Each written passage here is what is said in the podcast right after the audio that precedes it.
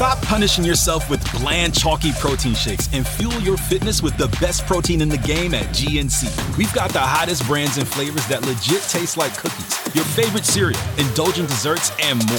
It's on at GNC. From Washington, this is the CQ Budget Podcast, your leading Capitol Hill source on how Congress allocates federal taxpayer dollars.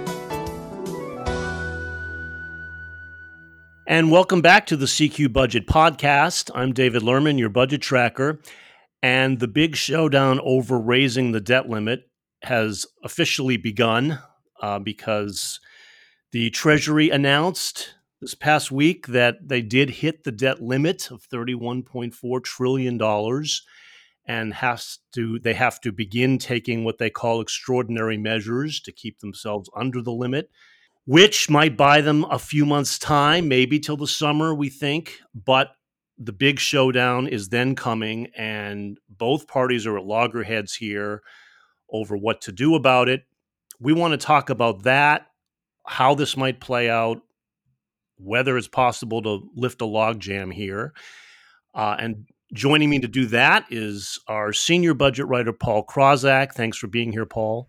Yeah, thank you for inviting me and our very skilled appropriations reporter who covers a lot of the politics around appropriations, Lindsay McPherson. Thank you for being here, Lindsay. Oh, thanks for having me. And then after the debt limit, we want to talk about also where we are on appropriations in terms of the defense budget, because there's been a lot of talk about Republicans wanting to cut back spending this coming year to fiscal 2022 levels which takes a big whack out of discretionary spending, but there's a lot of unease among Republicans for what that might mean to the for the defense budget. And we have joining us for the first time on the budget podcast, Caroline Coudriet, who has written about whether these defense cuts might happen. Thanks for being here, Caroline. Thanks for having me.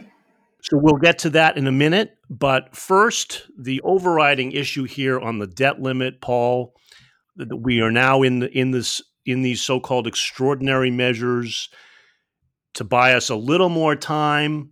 Uh, tell us exactly what Treasury announced on that, and how how does that work? Well, these extraordinary measures, which Treasury uh, began uh, uh Thursday, are bookkeeping maneuvers which temporarily provide additional room for the uh, for the Treasury to borrow and continue paying bills with the money borrowed and also with the tax receipts that come in. So the so the debt had bumped up against the the debt limit as you said. So what they did to create some additional space for borrowing is they suspended investments into a couple of um, government funds. Uh, one is a retirement and disability fund, which funds uh, the retirement of uh, federal employees, and another is a postal service health benefits fund, which helps fund the health care plans of uh, post office retirees. So, um, by suspending the investments into those funds, um, it reduces the amount of debt and allows the government to continue to borrow for some number of months. We don't know exactly how long. And the big question there, Paul, is when is the X date when they just run out of room and the debt ceiling has to be lifted? So, Treasury Secretary Yellen said that these extraordinary measures should last until at least June, for sure, almost for sure, and unclear how long they would last beyond that. Um, independent analysts are estimating that um, they could possibly run out in June, but they might last um, into July um, or possibly even a little bit later in, into the summer. Um, it, it's um, it's impossible to predict exactly because you don't know exactly what level of receipts are going to come into the government and what the level of spending is going to be. Um, and in addition, you know, we're looking at a possible recession coming later in the year, and that could affect both spending um, and tax revenue. Yeah. So we think by sometime this summer, they're going to need to take action. And this is politically one of the hardest things Congress faces. They have to do this every couple years anyway. They did it three times in the Trump administration, much more easily because it was Republican in the White House and Republicans weren't protesting. But when there's a Democrat in the White House, this becomes a real signature rallying cry for Republicans uh, who are eager to exert their leverage on raising the debt limit to extract spending cuts, some kind of concessions. Democrats are, are both parties are bearing down, but Democrats say no way, we're not going to negotiate again. We've been down that road before. We nearly, you know, we suffered a huge loss of credit rating back in 2011. Who wants to go through that again and and upset all the financial markets and and you know trigger a recession? Republicans say no, this is the time to act. We have to we have to get spending under control. Lindsay, how does this play out, and is there any is there any silver lining here where where where both sides can reach any kind of compromise? Well, at the moment, there is this stalemate. Um, basically, as you described, Republicans are pretty insistent that they won't agree to a clean debt limit increase, that there has to be some kind of spending cuts or reforms attached to that. They haven't made a specific ask yet. It's early in the process, but Speaker McCarthy has said he when he spoke with President Biden, who called him, you know, to congratulate him after he won his speaker's election, that he offered, you know, to sit down and start negotiating early. But Biden's position and the White House position has been that they're not going to negotiate. So if they're not even willing to sit down and have a conversation, um, you know, that, that's a problem. Uh, but yeah. we'll see how that plays out if that's a tenable position. Certainly, it probably won't prove to be, but how long they kind of both stay in these camps, you know, if it gets closer and closer to the summer deadline where they haven't even started talking about it, that becomes a problem. But you wrote about what I think was an interesting little little glimmer of compromise because as even as democratic leaders are insisting no negotiations their their key swing centrist member Joe Manchin of West Virginia is again touted pushing for for a bipartisan deal on this and he had sort of an interesting proposal it's definitely an interesting idea. What Manchin wants. I mean, I don't know that he, this is his only ask, but he said he spoke to Kevin McCarthy, the Speaker of the House, about this um, bill that he and Romney have had for a while. It's called the Trust Act. It basically would set up what they call rescue committees for each endangered trust fund, like Social Security and Medicare, even the Highway Trust Fund, and have the rescue committees, which be, would be a panel of 12 lawmakers, three each appointed by each of the four congressional leaders, get together and have 180 days to come up with proposals for rescuing and ensuring long term solvency of those trust funds. And then under their bill, which is what to set up these rescue committees, which is what Manchin is proposing to attach to the debt limit. The if they those committees produce legislation, they would have um, expedited consideration in the House and the Senate. But if that legislation would still be subject to 60 votes in the Senate, and you would still need a large agreement to get those changes enacted. So it's an interesting idea. There's bipartisan support for this Trust Act, but the problem for Republicans agreeing to that is there's no guarantee that by setting up those rescue committees that the the changes they would come up with would ever be enacted into law. And I think Republicans, at least at this point, are looking for something a little more solid in terms of like guarantees that spending cuts will be enacted. Yeah, that was the key question I was wondering about is if you just hold out there this idea of forming committees to sort of recommend ways to save social security and medicare you know sounds nice but in the end that in itself doesn't guarantee any spending cuts, and Republicans are eager for spending cuts. So, does that really satisfy Republicans?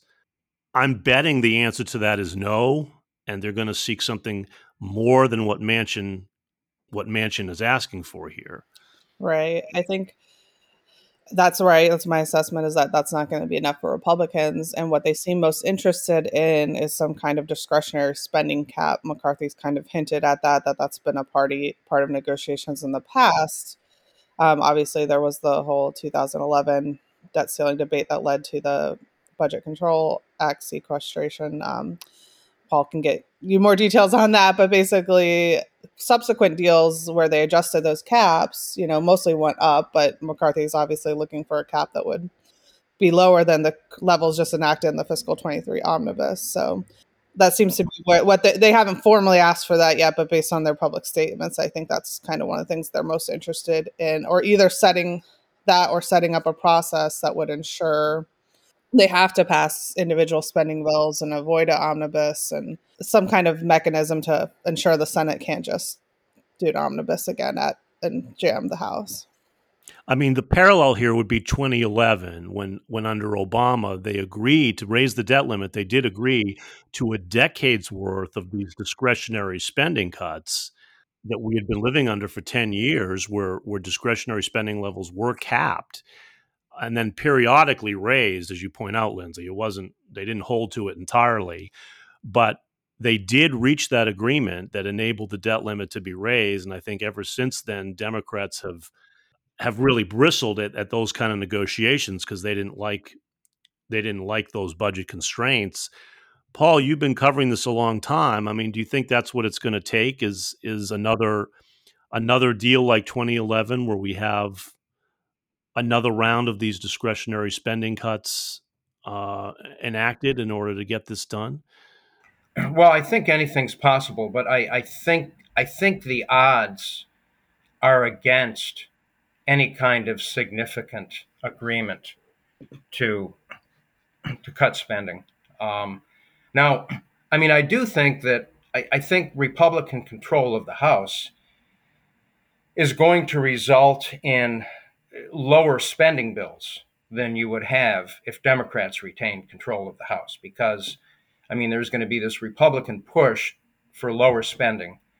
And so you're going to have a Republican House controlled House negotiating with a, you know, Democratic controlled Senate. Sure, but what is it? But how do how do you get to the debt limit deal? That's the question. Right, right. So um, going back to the debt limit, um, so um, you know, you go back, you look back at 2011, and you know there was a larger Republican majority in in the House that was negotiating, and you all you also had you know you had the Tea Party wave as well. So you had a lot of momentum back in 2011 to to reach a deal on the debt limit. I mean, but like you know, this time you have just a very narrow Republican majority in the House, and you don't have the kind of momentum that you had in 2011. So, um, I mean, it, it, it's hard for me to imagine Senate Democrats and the Biden White House accepting any kind of spending limits that would satisfy House Republicans. So, I mean, I, I think what's most likely is that, you know, there will be this battle and it will probably go right up until the end. And then I think some kind of deal will probably be brokered in the Senate between McConnell um, and Schumer. And I think it'll probably end up being a fairly clean debt limit increase. But I mean, you know, if Republicans, if Republicans in the House can really unite around something and push it, then I think there's more of a possibility of some kind of condition being negotiated. But I mean, I think it, it it's not clear to me that House Republicans will be able to, you know, unite around something that satisfies all of them. I mean, they can only lose four votes and yeah. still well, there is one idea out there. To Paul's point, I want to piggyback on that. Um, that I've heard that I think they potentially could unite around. So Scott Perry, who's the Freedom Caucus chairman, um, who helped negotiate like this kind of deal with McCarthy, where he committed to limit their House bills to fiscal 22 levels and put up a fight on the debt ceiling. Mentioned one option is to attach a CR to the debt limit increase. And what, what Republicans ideally want is a CR that would kind of cut a little bit, maybe 1% off of the fiscal 22 levels. But if they ta- uh, pass that with the debt limit increase in the summer, when the government funding deadline comes through and at the end of September, then that would take that would take away the shutdown threat so that they can negotiate over spending without this threat of a shutdown. CR CR is shorthand for a stopgap funding measure to just keep the government running. Right. Uh, so the the idea there being that the real fight is going to come over these spending bills, and if you have uh, a stopgap in place so there's no shutdown threat and then republicans can play a little bit more hardball in the spending negotiations without anyone being accused of shutting down the government so i think that is one idea they could potentially get behind and then basically it would punt the larger fight over the spending cuts into the appropriations process by attaching a CR to the debt limit. And, and I don't know that, that that's just one idea out there. It's certainly not something they've like necessarily made as an ask or might, but I think it could be more unifying than a budget cap, for example. That's an interesting idea, and it. But although it would mean Republicans give up on insisting on spending cuts as part of a debt limit deal, but um, right. But the uh, the idea being that they would have more leverage then to negotiate that in later. Later, yeah, exactly. But I'm not, and I'm not sure that that like some of the conservatives would feel like that alone is enough. It's just, but to hear it from the Freedom Caucus chairman, I don't know that he was saying that would have to be the only thing, but um, it was interesting, and and I could see that coming into play because a, a big part of what they want to do is avoid another omnibus. All right. A lot to chew on there, but it's going to take months to play out. It looks like we're going to have a big battle probably this summer, uh, and we'll see what happens. But um, both sides are digging in right now, and we'll certainly keep you posted on where things are with the debt limit because that really is, I think, the defining fiscal battle of this year with the new House Republican majority. Meanwhile, they also have to do regular appropriations, and Repub- the new House Republican majority is insisting on some steep spending cuts. McCarthy in order to become speaker, did promise that he would he promised his own caucus that he would he would cut spending to fiscal 2022 levels. That takes about an 8% whack out of discretionary spending. And if you were to do it sort of across the board proportionately, uh, the Pentagon gets a big hit of, a, of about $75 billion, roughly 10% inc- 10% cut, I think, to their to their defense budget. Caroline, you've written about this recently. Do Republicans really want a 10% cut to the Pentagon? There's definitely been a lot of anxiety over that because, like you said, if these cuts were applied equally to defense and non defense spending, that would be a pretty significant cut to defense spending um, at a time when we have the war in Ukraine and Republicans and Democrats are both concerned about um, competing with China militarily. Um, and so, yeah, when this um, agreement, the nature of this agreement started to circulate. Um, one Republican, um, Tony Gonzalez of Texas, even voted against the rules package over concerns about defense spending. And moderate Democrats have expressed concerns. Um, in my reporting, I've um, sort of determined that um, the main appropriators um, involved in these talks aren't that worried about a $75 billion cut. that is something that definitely could peel away some Republicans and vote with Democrats um, who, who don't want to see that level of, of, of defense cuts. When you say they're not worried about it, you mean you mean they won't do it? Is that right?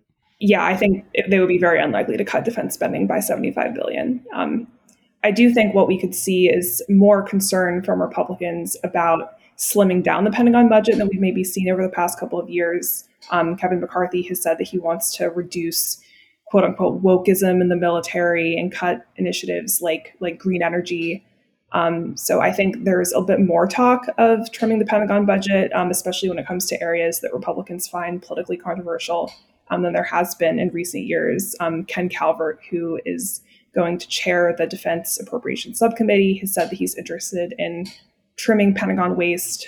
But by and large, um, you know, Mike Rogers, the chair of House Armed Services, and Kay Granger, the chair of House Appropriations, um, are not treating the talk of a $75 billion cut um, very seriously. Um, and, and, and, of course, um, you know, if if that doesn't, you know, if there's no appetite for a cut on that level, um, non-defense spending would have to be cut really, really significantly, and that would seem to be a non-starter with the Senate Democrats who have to vote on this on this appropriations bill. Um, so it, it just seems unlikely that this would actually happen in the way the Republicans describe. But that is an interesting change in tone, at least, Caroline, because you know, for the past few years, Republicans have been adamant and have won hefty defense budget increases. They kept saying, "Look, we've got we've got to help Ukraine." They kept saying, "We've got to keep up with inflation that was soaring." And so the Pentagon won these huge budget increases the past few years, and now if someone as senior as Ken Calvert, the senior appropriator in the House here for defense, is saying, let's look at where the Pentagon is being wasteful, uh, that's certainly a change in tone, which suggests the glory days of hefty increases are over at a minimum, right? Yeah, I mean, I think there's definitely bound to be more scrutiny of the Pentagon budget um, under Republican leadership than there has been. Um, I think it's also worth noting that um, Republican support for Ukraine and for the amount of military aid we've given to Ukraine, which is now more than $100 billion um, since the war started, um, has not gotten as widespread of support from Republicans as it has from Democrats. Um, Senate Republicans are largely on board with it, but Kevin McCarthy campaigned for Speaker in part promising that Ukraine funding would not have a quote unquote blank check. Um, and even in the Speaker debate, when um, some of these far right members were negotiating with Speaker McCarthy, um, the amount of money and the oversight of the money that's going to Ukraine was a talking point for sure. So, not a $75 billion cut to defense, but maybe a little nick at least? It's possible, but we'll have to see how this all plays out. Does that make sense to you, Paul? Is that what we're looking at? Um, it, it could be a small cut to defense, or it could be just not as big of an increase to defense. Or it could be, you know, as Caroline mentioned, it could be sort of targeting certain areas of the defense budget and cutting those and moving that money to different parts of, of the budget. But Republicans do did set them up here for quite a dilemma because if they try to exempt defense, in order to meet their own pledge here, they'd have to cut non-defense by something like twenty percent. I mean, it just seems inconceivable that that could even happen. Well, it's going to be a real challenge to write appropriations bills that incorporate those cuts that can pass even with all the Republicans in the House. So, so what? So what do they do? I mean, I, am not sure how they how do they get out of this because they've created something for themselves that would seem unworkable on on its face. Well, you, you know, this is, you know, politics, it's been said politics is the art of the possible. And so, I mean, a big question going forward is, you know, these these harder right Republicans, you know, who extracted these concessions um, in return for not opposing Kevin McCarthy as Speaker. Can they get on board with the rest of the Republicans in the House and unite around something that can actually pass the House? Or are they going to, you know, as they say, let the perfect be the enemy of the good? Right? Lindsay, do you have any prediction on how this plays out? It's certainly going to be a mess. Like, certain the conservatives and the Freedom Caucus who negotiated this deal with McCarthy, most of them who are in Congress don't vote for spending bills. So, you know, to get them to a yes on a spending bill, it would have to be dramatic cuts. And like Paul said, the and Caroline said, the appropriators aren't in favor of the dramatic cuts. So it's going to be a lot to try to get them on board with a four seat margin. That's it's going to be nearly impossible. So, but if they are doing the bills individually, I think there's at least a chance of passing a few of them. You know, but harder ones, you know, like labor HHS would need a big chunk cut out of. That's the largest um, non defense discretionary bill and you know to cut a big chunk out of that would be politically controversial and hard to pass on the floor for example so it's going to be difficult I, it's hard to predict how it all play out at this point but messy is a good word i'd put out there. Yeah that does seem apt. Caroline do you think you get a pentagon spending bill this year or you think or does the pentagon end up with what they hate the most which is another continuing resolution that doesn't let them start new programs? I mean, I, I, certainly think anything is possible. Um, I think it looks really bad for everybody involved if they don't pass a Pentagon spending bill, um, especially when you know there's rising threats um, in, in, different regions and there's a lot of concern, um, especially over China. Um, and so I would guess that they will pass something, but um, never say never. All right. Well, on that happy note, we are out of time, but thank you all for being here. Thank you, Caroline, for, for joining me. Thank you. Thank you again, Lindsay. Thanks. And thanks again, Paul. Thank you, David. I'm David Lerman, your budget tracker. You can read all of our coverage on the debt limit, on defense spending cuts, and a lot more at cq.com or rollcall.com. And we'll see you next time.